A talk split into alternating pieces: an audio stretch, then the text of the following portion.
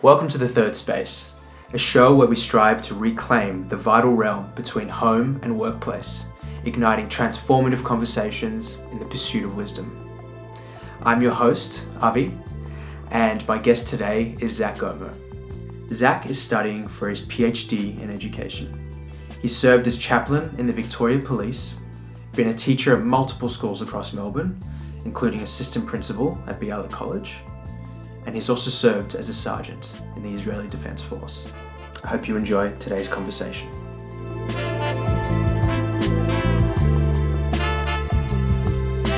I want to talk about the role of classical religion Sure, in modern society. sure. And I want to read to you a quote from the author David Foster Wallace, which I think is a really good launching pad for, Sure. for the question. He says, In the day to day trenches of adult life, there is actually no such thing as atheism. There is no such thing as not worshipping. Everybody worships. The only choice we get is what to worship. And the compelling reason for maybe choosing some sort of God or spiritual type thing to worship be it Jesus Christ or Allah, be it Yahweh or the Wiccan Mother Goddess, or the Four Noble Truths, or some inviolable set of ethical principles, is that pretty much anything else you worship will eat you alive. Hmm. It seems quite clear to me that when you look at the world today, what like undoubtedly becoming far more secular.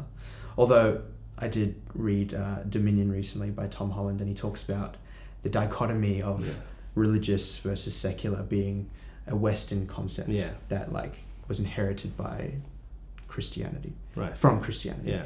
um, and that other cultures don't necessarily think about the world in those terms. But anyways, um, I think uh, yeah, from the Enlightenment we're becoming more secular, and um, I don't think that necessarily means that by dropping classical religions that we're dropping religion entirely. Yeah. I think um, humans still have a religious inclination, and that a lot of modern um, political and social movements or ideologies still have some kind of Sure. uh, religious structure to them. Like, for example, um, environmentalism. Yeah. Um, environmentalism has a, a, a concept of the sacred, Sure. nature. Yeah.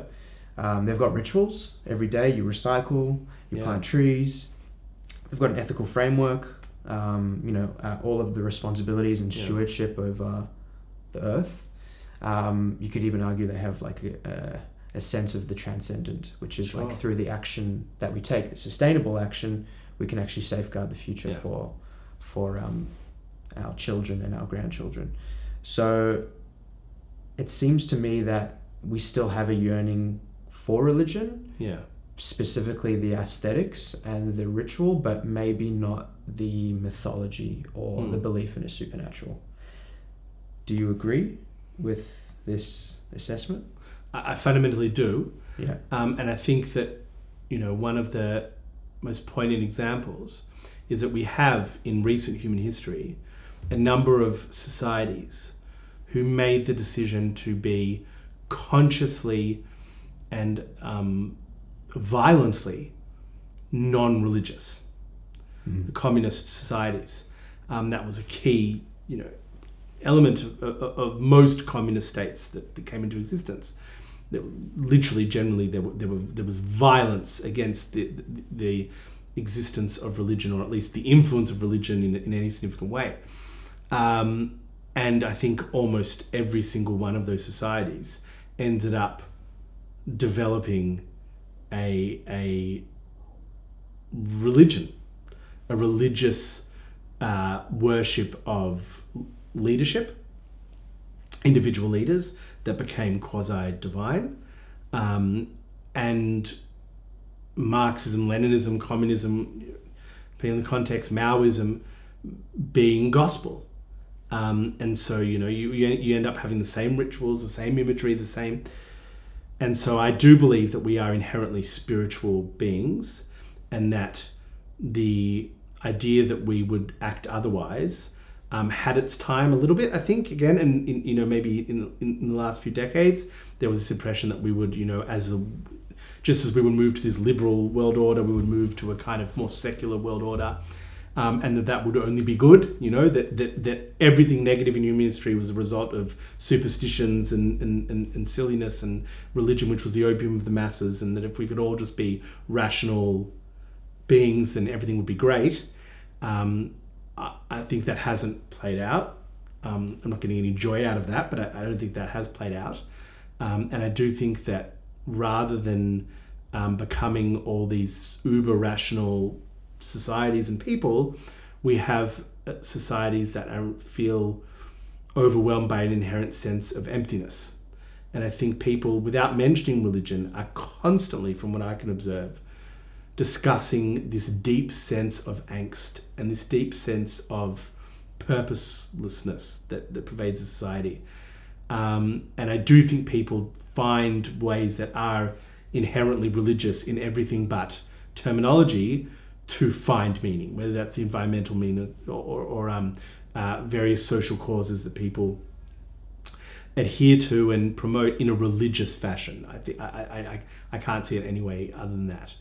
Um, and listen, I, I, I do I do identify myself as a religious person. I, I, I do believe that to be true, and I do believe that to be a positive component of my identity that I strive to be worthy of. Um, I don't shy away from that by any means. Um, but I can certainly recognize that religions throughout history, throughout societies, have played destructive roles. Of course, they have. Um, and so, whilst I do have a genuine faith, I recognize that any belief system is as good as it is applied by the people who practice it. Um, and that almost every belief system, almost, there are certainly exceptions, can lead to um, great good and to great evil. Um, even truths can be um, the impetus for great evil, you know, um, and and maybe I'll give perhaps like a controversial example of that. Um, you know, the concerns about the environment I think are, are very valid, and I think that um, being interested in preserving um, a positive natural environment and a positive climate are obviously fundamentally inherently admirable. That can certainly be applied in ways that I think are immoral. So, for example, um, the developed world has gone through a process of development that was very energy intensive and has led, with all of the problems that exist in developed societies, to an incredible reduction of abject poverty. There are certainly plenty of people living in poverty, and in some ways it's getting worse.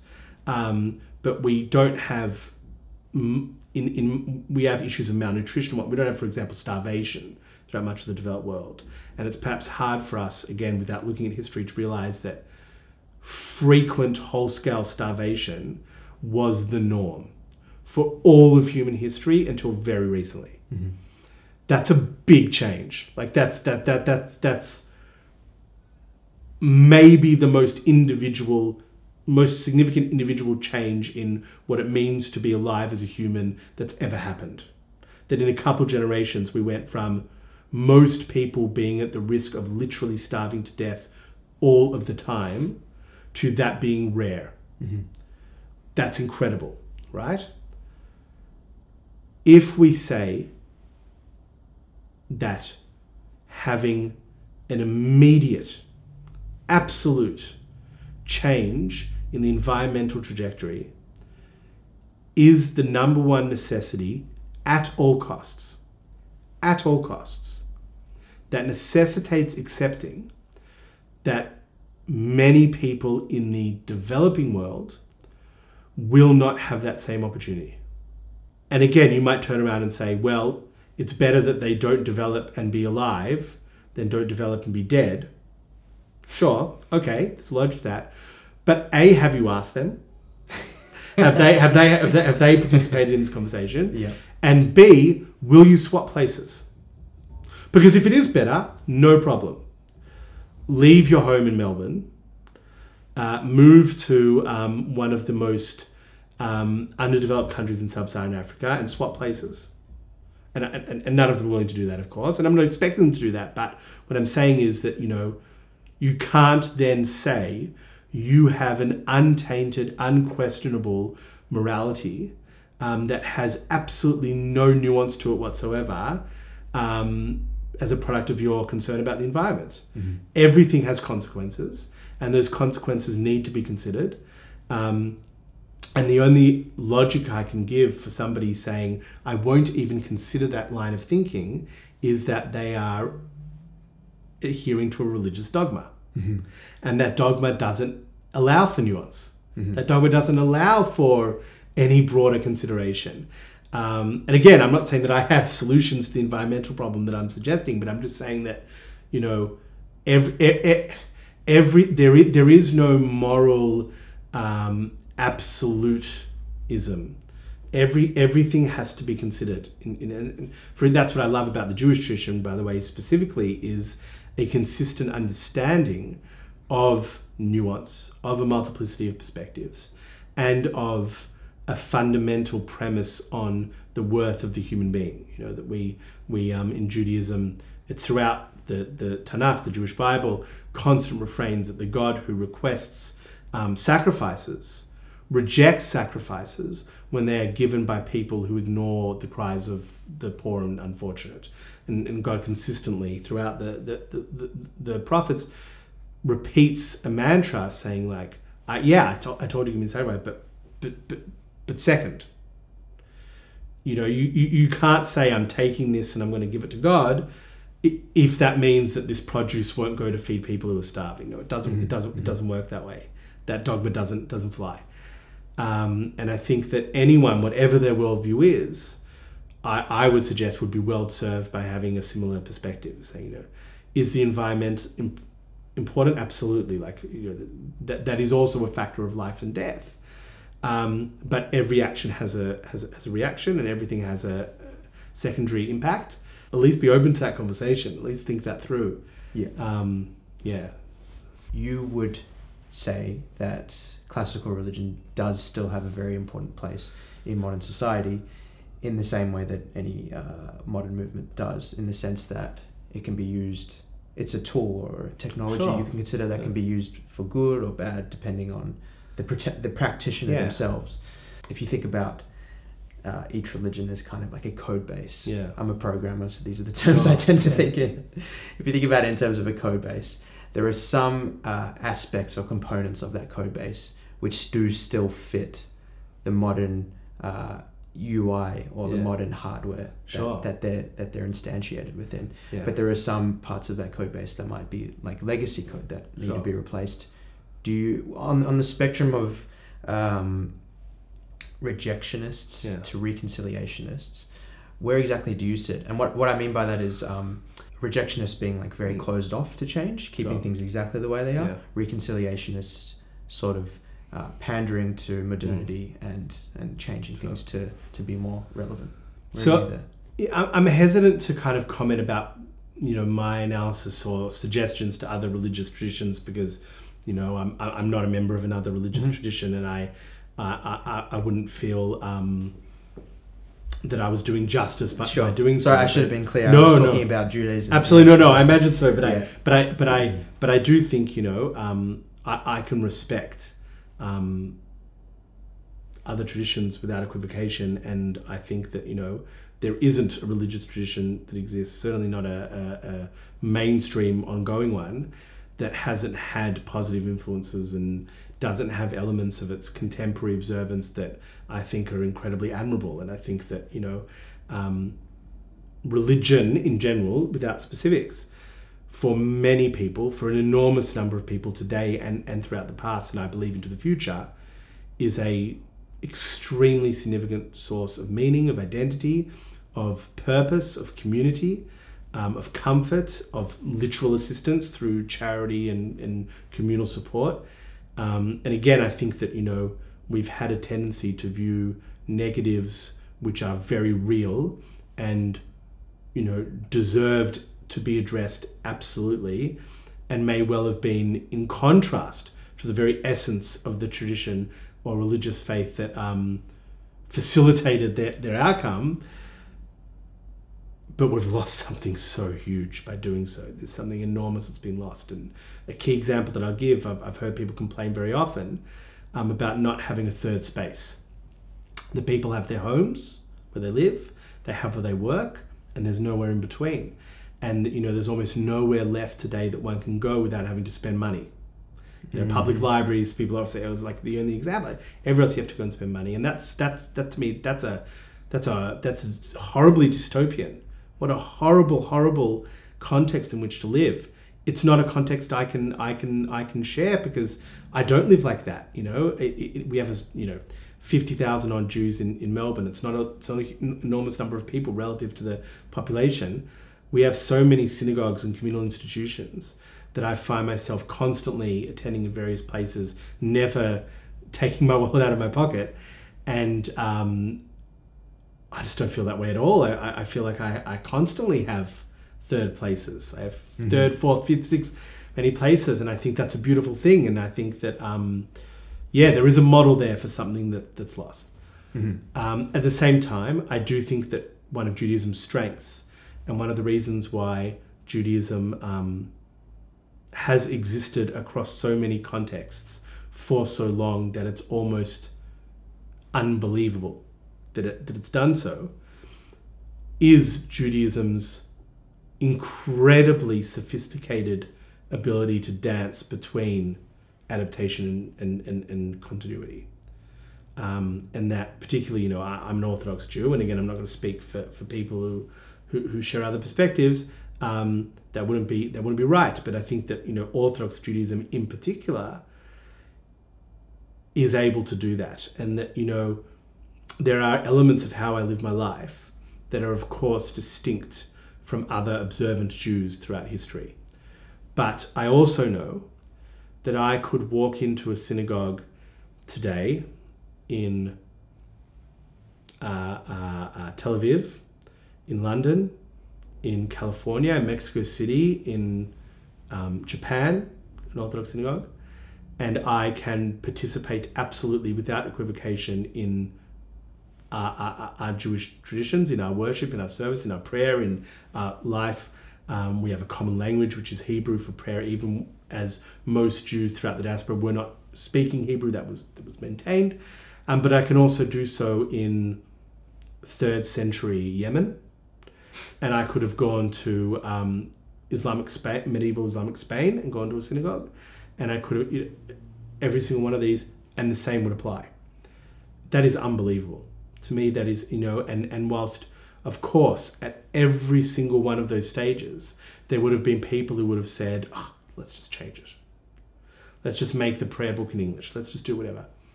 The genius was the ability to resist that urge and to maintain it whilst allowing things that could adapt and that should adapt to adapt. Mhm. Um, and, and again, you know, every community at every stage, every person is going to be more inclined towards one direction rather than the other.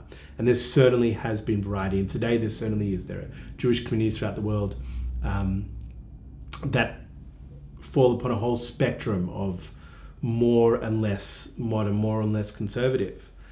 Um, but still, but still, even within that, I would say within you know the Orthodox world, that still applies, even across that spectrum, even across the spectrum that we have like that here here in Melbourne, which which is very very broad, very very broad. Um, and I, I, I think that's a beautiful thing. Mhm. I think it's a beautiful thing. Yeah. And I think that um, something some I, I once had a work colleague who was a bit younger than me and and and, and um, probably saw the world differently to me inherently, irrespective of that. When we were speaking about, I can't even remember what the matter was, and um, they said, "But why don't we just change things? Because like you can just change things, they can become better." And it's like, sure, you're right, and certainly we should be changing things all the time because because things change, but the premise that change is always for the good is madness. It's absolute madness. That's not the case at all. At all. There are changes for the good. Equally, there are changes that are enormously for the worse. Mhm. Mhm. And again, you know, you look, I look at a society like Australia, and um, like all societies, Australia has an infinite number of issues that should be addressed. And we have great, um, anyone with, with, with a heart and a brain would be concerned about so many things, even if their concern is only self interest. Because I said to you that one of the key elements of a society's strength is social cohesion. That even if you, you are a complete sociopath who has absolutely no regard for others, which I, which I do not recommend or, or think is what one should aspire to, our society only works because a majority of the society accepts the rules of the game, right? And people will only accept that when they feel that maintaining the system is more to their benefit than seeing it crumble, mm-hmm. right? And so I think we should care about each other because we should care about each other. But if someone can't, for whatever reason, bring themselves to that point, then care about others just because you can't exist without them. You, you're not you're not in isolation. We never are. So you know, again, what one might say is, well, there are all these problems, and these problems are very real, and they are completely unacceptable, which may well very well be the case. Therefore, dismantle the entire system. And I would say that's unwise.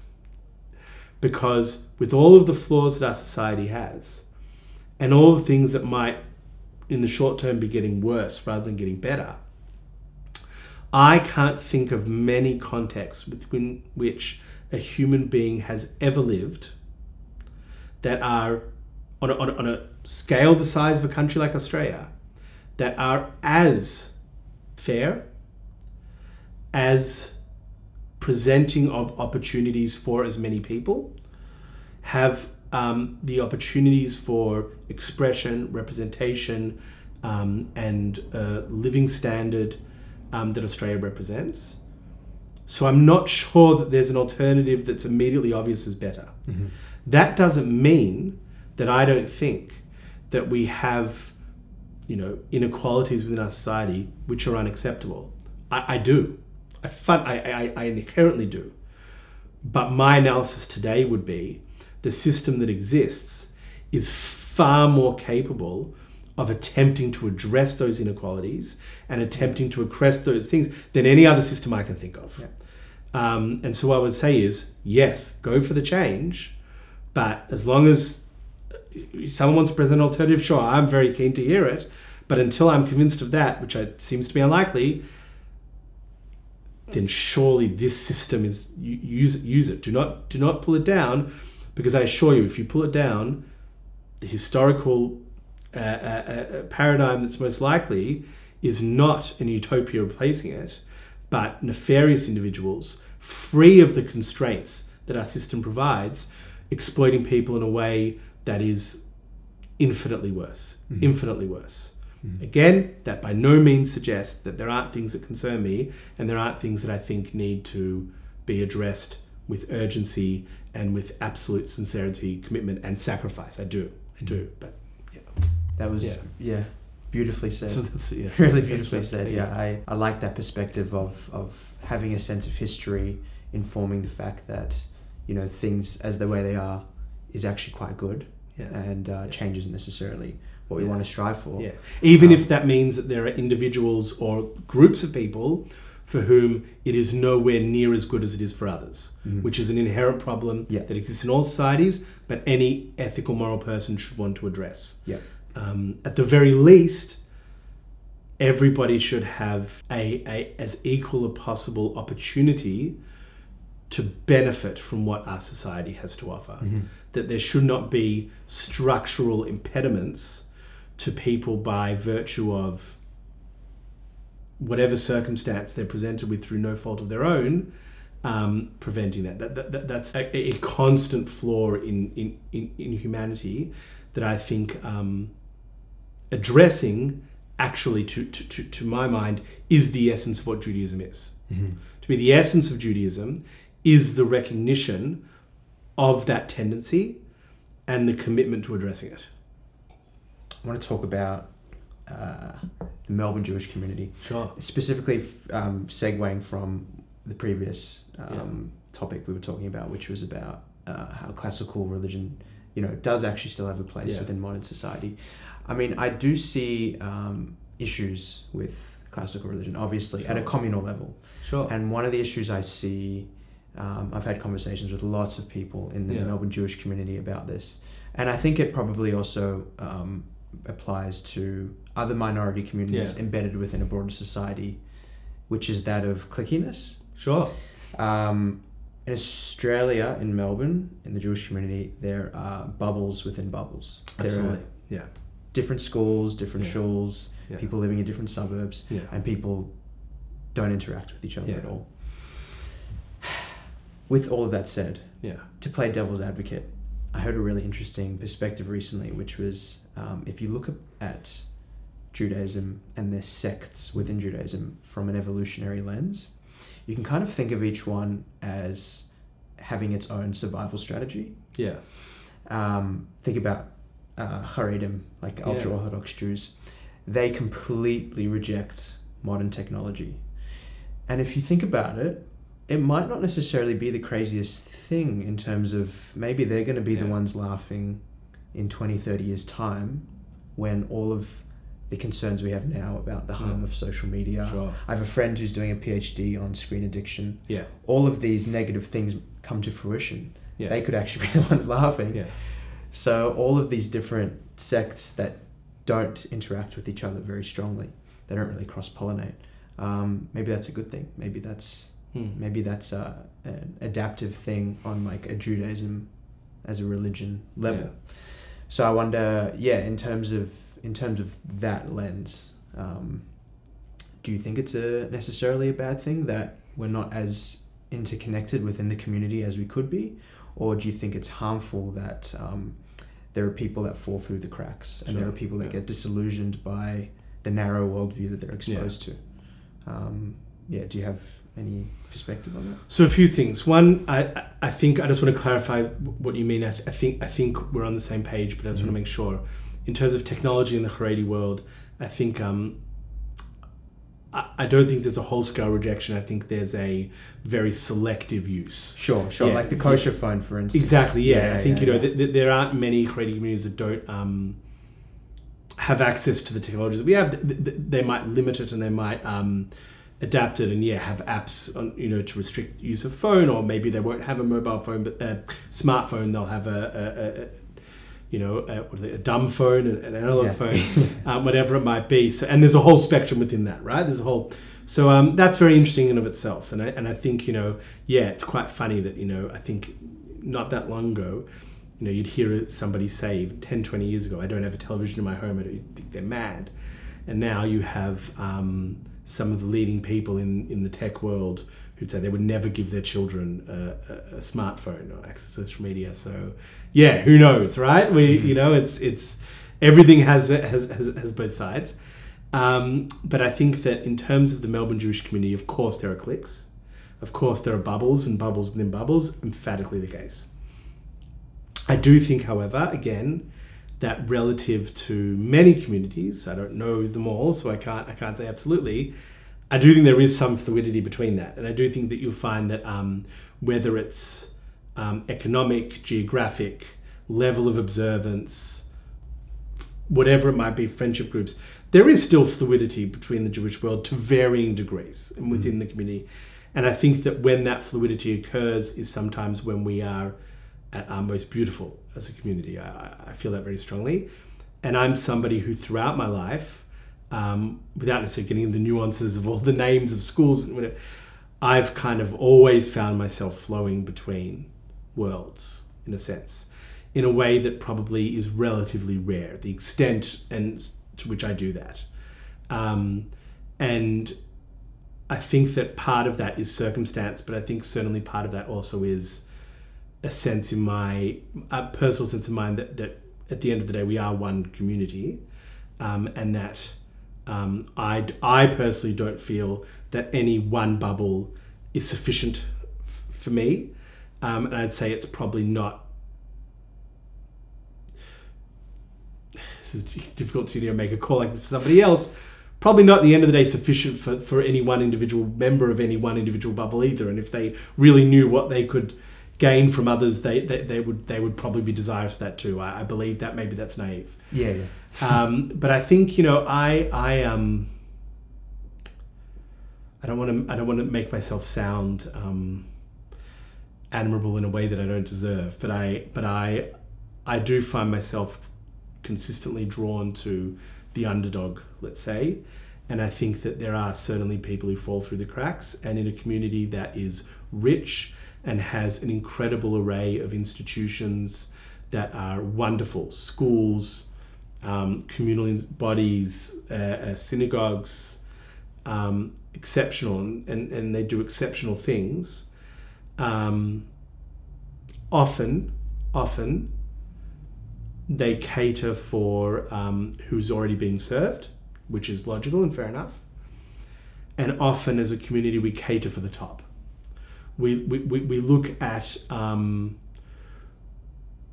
who we often what we often perceive as the best in terms of aesthetics, resources, whatnot, and that's kind of the gold standard. And I get that people like nice things and nice to have fun. Like you know, we're all human. That, that, that I'm, not, I'm not here to criticize people, but when you do that, you by necessity forget those for whom that's that's just completely unrealistic and completely unattainable. And the reality is that um, whilst there are members of the Melbourne Jewish community that are, of course, um, uh, um, very comfortable and, and, and, you know in a high socioeconomic bracket, um, there is the entire range of the broader community within the Melbourne Jewish community uh, from a financial perspective, from a um, support perspective, from a well-being perspective, and there are so many people who can't or won't access the things those institutions have to offer that people who are enmeshed in those bubbles just aren't, aren't even aware of, have no awareness of whatsoever. And to me, that's an absolute tragedy. That's, that, that, that, that's, that's not, to me, what ideally a community should be about. A community is about all of its members, whoever and wherever they are. And, you know, we can't say we are a community that has solidarity and we care about each other, except for the 20% that we never see, except for the whatever it might be. That, that, that, that, that, that doesn't hold water. Um, and so um, I, I really do believe it's a, it's a grave concern. And I believe that in a broader context, to touch what we spoke earlier of people's lives in some ways becoming harder across the whole country and whole society, that same phenomenon, of course, is occurring within the Jewish community, where there have always been people within the Jewish community that have not been in a position to engage as, as much as others for whatever reason.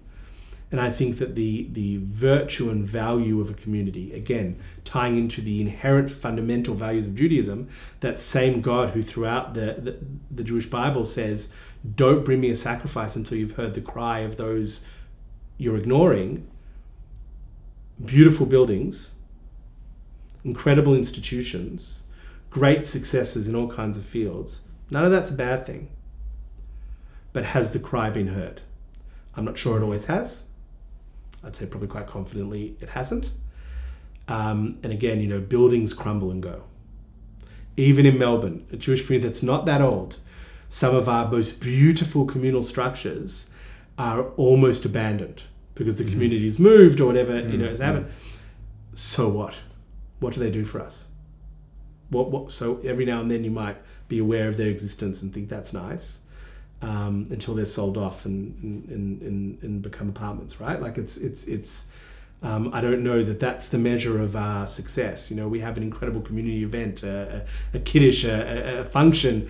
You know, with the with the most beautiful catered food. Sure, that's great. That's the, what is what is the what is the eternal um, benefit of that? What what what what what is the real meaning with that. Whereas if we focus ourselves primarily on saying, do we have institutions that any Jew who is desirous of being involved in it can, for whatever reason, again, that, that about that, that issue of equality of opportunity that I spoke about earlier, that everybody has the access to which they desire, and people who don't even know where to start, has a hand been reached out to them?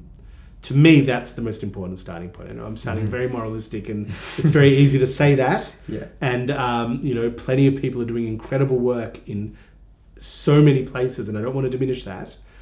Um, but if I was sitting here, as I guess I am, and being asked, you know, what, what what matters right now? Where is the direst need?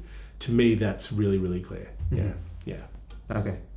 yeah, Yeah, it seems to me also that um, there's a bit of a leakage that's going on in the sense of uh, a lot of people, even my age younger, who just never throughout their schooling received any appreciation or sense Yeah. of wonder or an experience of God or anything like that. That's definitely something I experienced when I, w- I, I went to a Jewish school yeah, Yeshiva College, and um, for me, it was uh, learning the Torah, Yeah. learning halacha, Jewish law, other Jewish studies, and it just felt like a rote learning exercise. They just it was kind of empty Yeah. for me at least. Some other people may have got it, and naturally, it kind of caused me when I was a teenager sure, to uh, leave the fold.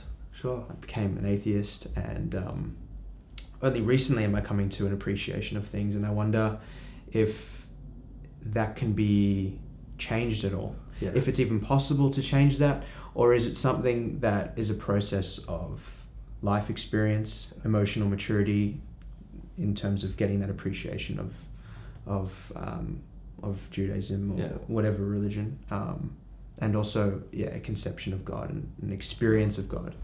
Um, is that yeah? I guess what I'm trying to ask is that is that something that we can distill and Mm. provide to children? I don't know. So first of all, I, I reject the premise that you've left the fold. I think the Yeah. fold is wherever you are. Mm-hmm. You, you, you are the you are the the, the, the So I meant more uh, inter- intellectually or philosophically. I Sure, but but, I- but physically, I'm definitely still. No for Yeah. sure. But I would say Yeah. that, that, that I, I reject even that premise. Okay. Not to reject your your self identity, but I would say that you know, rejection. no, you know what, what, what are we as as Jews? We we are the we are we are us. Mhm. And so the fold of where and what Judaism is, is where and what the Jews are. Mhm. And you and every other Jew is what constitutes that entity. And so if you felt for whatever reason and that that that, that you've desired or been forced or by circumstance or necessity, whatever it might be, to be in a place where you felt on the other side of a fold, I would say that's an error of perception rather than a reality. Mhm. And that, A, first of all, yes, others should always be desirous of bringing you within their fold as well, but also you are not separable from this from this thing. You are this thing, Mhm. and you are this thing with absolute equivalence to any individual other individual member. There is no th- th- th- there is no Jewish world without you. It, it, it can't be. You, you define it. Um, so that's something I think is. It, it's not to reject your your, your, your perception, but It's just to bring my own my own Yeah. my own perception there. Yeah. And I think I'm coming to that. It's a Yeah, it's a it's a frame that you only achieve once you kind of yeah level up, so to yeah. speak. But even even if you know there was time in your life when you didn't see it like that, that doesn't mean it wasn't that. Mhm. And even if others don't see it like that, that's their error. That's not that's not an objective observation, in my opinion. Mhm. I also think that um, that makes me very sad that you said you didn't get that experience of wonder, and I think that every child in the world deserves that. Learning should be an experience, should be fundamentally, inherently an experience of wonder. Mhm. And whilst, like anything worthwhile in life, it's going to have challenges as part of it, and an education that isn't challenging is not an education, it should still be fundamentally filled with wonder, with meaning, with purpose, with joy. It, it, it must be. It must be. I believe that very unequivocally. Mhm. And I think that, yes, I think that in all kinds of ways, um, we, we, we fail children and always have. um, and fail in ways that we didn't fail them in the past and um, compensate for ways that they were failed in the past. It's a constant, you know. Mhm. And um, yeah, listen, I've, I've I've had my career as an educator and as a teacher, and uh, you know, ongoing, and um, I I I love that profession, and I love what it means when it works and when I feel like it's done right, and um, like every other person, teacher or every human, I'm flawed, and I don't always do it right, but when you do, you know, you know, and you see, and I can't, you know, I have five children of my own and I have my, my wife and my family and, you know, that is my primary source of meaning and, and identity and purpose. But other than that, put that, uh, uh, uh, um, the feeling of having a child or a young adult express to you that you have been a positive influence in their lives which I'm saying every child I've ever taught has, has, has shared that with me, but I, but I have had that shared with me, as I believe you know. I hope mo- most teachers have. You, there's nothing. There's, there, there is nothing like that. There is hmm. nothing like that, and it, it is humbling. And I at least consistently feel, you know, my immediate trends was always, oh my, I, I, I didn't do nearly enough, you know, like I, it, but a sense that a child is so fundamentally vulnerable in so many ways. And there are no shortage of avenues to harm a child. And when you harm a child, you harm an adult and you harm another generation and you harm, like, there's, there's no shortage of that. By contrast, the ability to do good for a child is infinite in its impact. And it's not an easy thing to do by any means. It is a very difficult thing to do. And it is, um, it's, it's not always obvious how to do that. But I think that there are two fundamental attributes all good teachers have. One is, I'd say three actually, in process. One is an absolute commitment to the children you're teaching.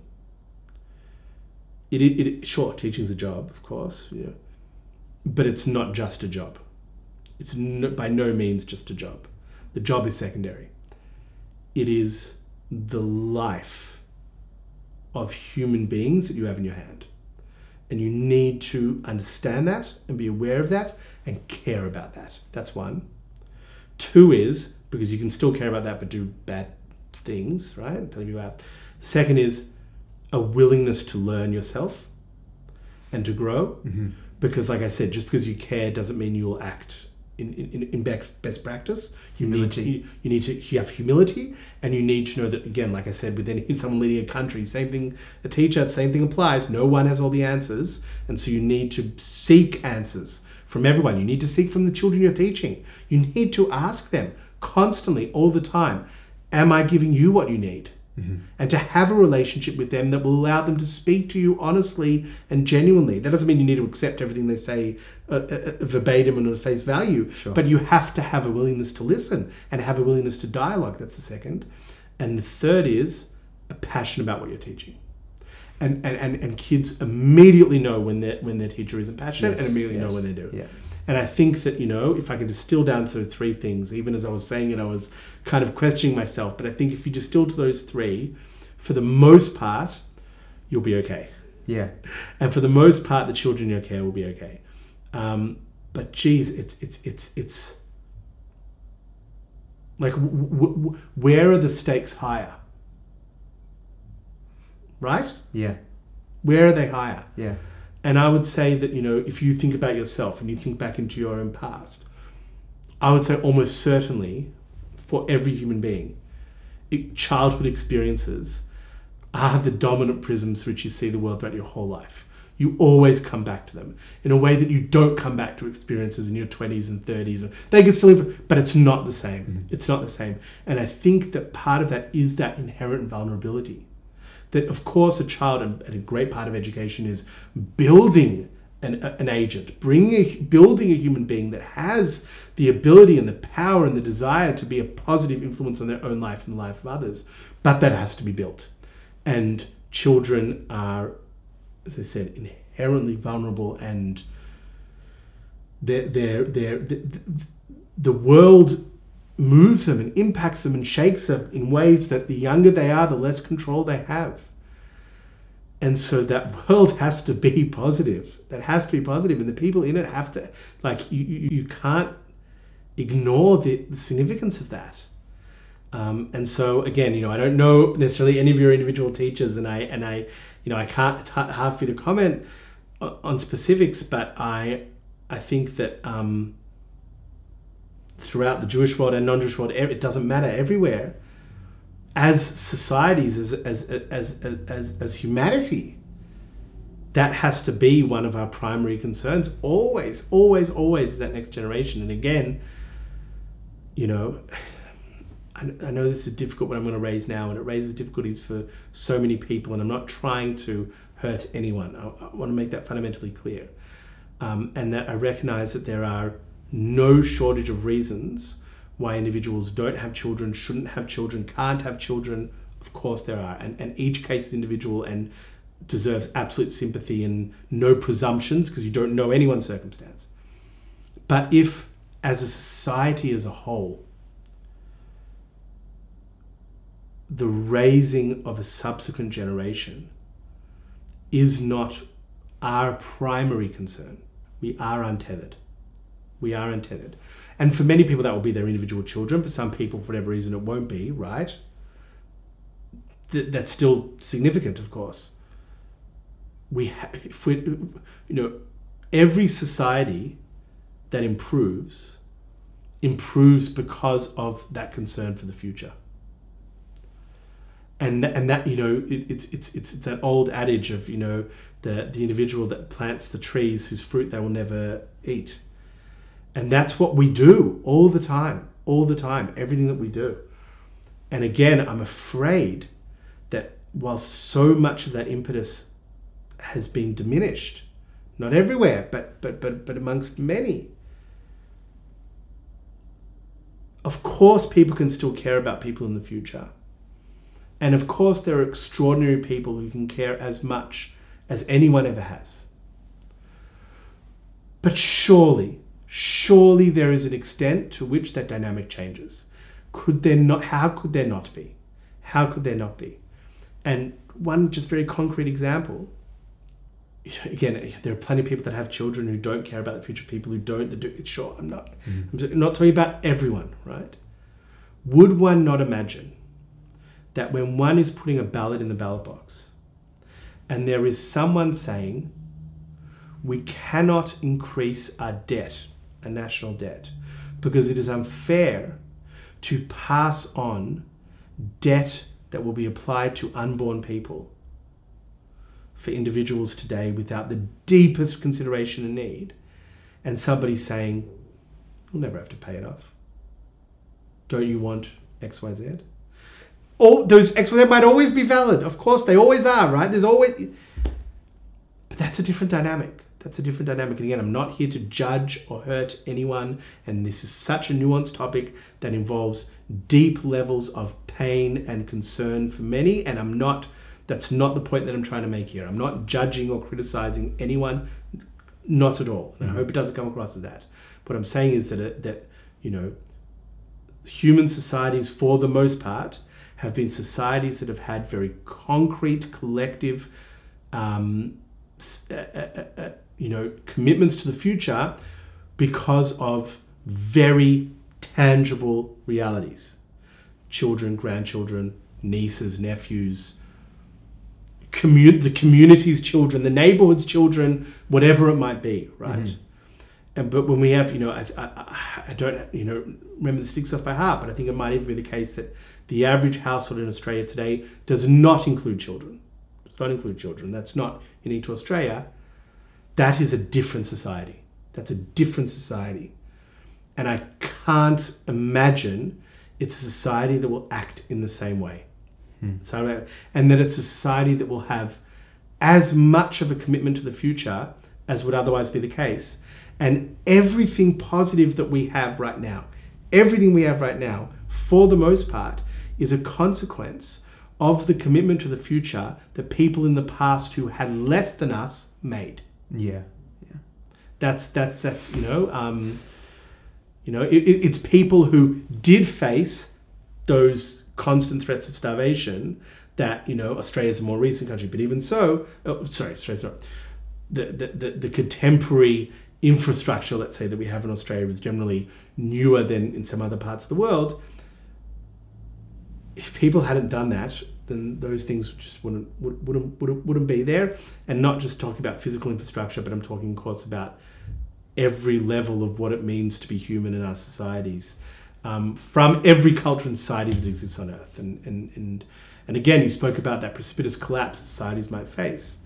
Um, that happens for different reasons across different times. But again, I would imagine that a society that sees itself as less or less consistently connected tangibly to the future is going to be less well placed to weather those storms. Mm-hmm.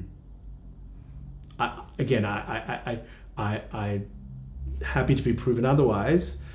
It's hard for me to imagine that's not, for the most part, a reality. Yeah, yeah. Mm. And as the father of five children, that concerns me. Yeah. yeah, Well, that what you've everything you've just said segues quite nicely Yeah. into what I want to ask next, and, and I guess what I want to end on as well, Sure. which is um, for me in the last few years, the desire to have kids has crept up. Sure. Just yeah. seemingly, just Yeah. I don't know. Before I knew it, it was something I wanted, and I think a huge part of that was um, just witnessing my three older siblings. They they all they've all popped out kids now, and um, the well, the one part of it is that seeing how that's transformed them as Sure, people. absolutely. Yeah. My older sister said this amazing line that um, everything she thought that was important beforehand just pales in comparison to what's important Yeah. now. So that that's just testament to that Yeah. transformation that they've gone through. So that's one thing. But then the second thing is actually interacting with my nieces and nephews Yeah. and just witnessing Yeah. each of them as like these individual flowers Yeah. blossom and like the ingenuity and the Yeah. wit and the way that they surprise you um, and i had this conception of love being that it's something that potentially gets spread thin over time the more Yeah. you have to like dole it out to people but that is so not No, true no. completely untrue it does not work that way at all only grows. it's just infinite yeah exactly it only, grows. Um, so I think that's a big part of what's oriented me now towards the wanting to have kids, the importance of it. Um, and the point you mentioned a on the on the civilizational level, Yeah. the importance of having kids as well is, is a massive, massive thing. Um, a lot of my peers don't seem to share Yeah. that same uh, orientation, Yes. and I actually think it might even be related to a, a a more broader phenomenon, which is that young people today have a kind of fear of commitment. Yeah. Um, so, you as a parent of Yeah. five kids, can you convey how significant it is Yeah. to to become a parent, start a family, and also can you convey the importance of doing big, scary things in life? Yeah. and transforming as a result. Yeah. Enable us to like peer over the wall, Yeah. you know, on the Absolutely. other side. Yeah. I think yeah, I think you made some really powerful points, and I think that um, firstly, going back to what I said earlier about you know, even if you even if it's for selfish reasons, care about others.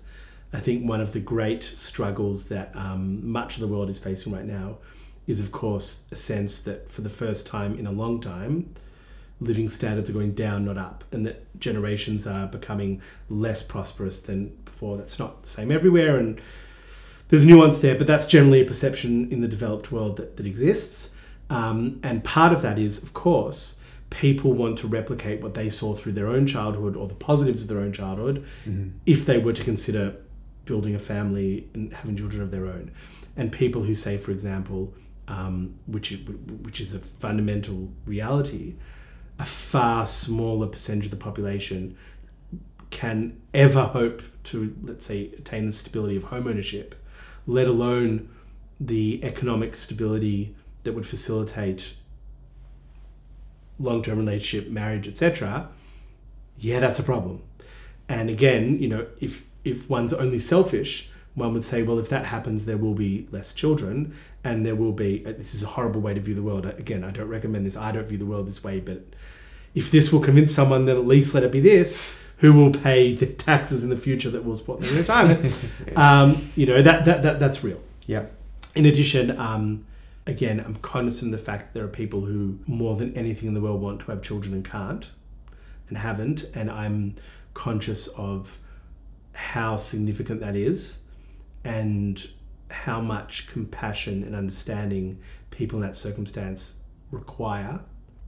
So I, I really do want to reiterate that, but at the same time, I will say something that I've thought about throughout my life is is. It, who are my primary concern is, is if I if, if I had to make a distinction, let's say, my wife or my children, where does my thing lie? And um, and I used to think, I used to think, sure, of course, it's your children for your spouse.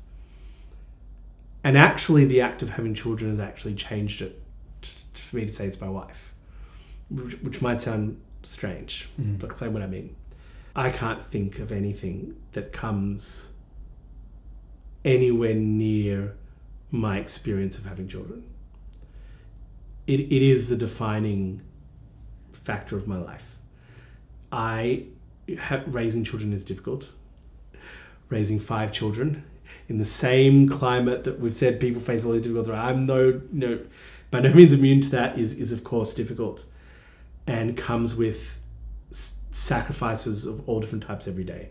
But like your sister said, those sacrifices become it becomes me. I, I, don't, I don't care about those things anymore. I just, I just fundamentally don't, and I I just can't I can't fathom a reality without my children, and my relationship to them is is what I am. That is me, in and with all of the difficulties that come, like I can't conceive of a, a, a, a purpose in waking up each day other than overcoming those challenges for my children. I, I, I don't I don't have any other vision in my life, um, and it's just you know, and, and and like everyone, I've had so I've, I have all the time challenges like unique challenges, common challenges, all kinds of things, and heartache every night when I go to sleep about about different things with my children, but but like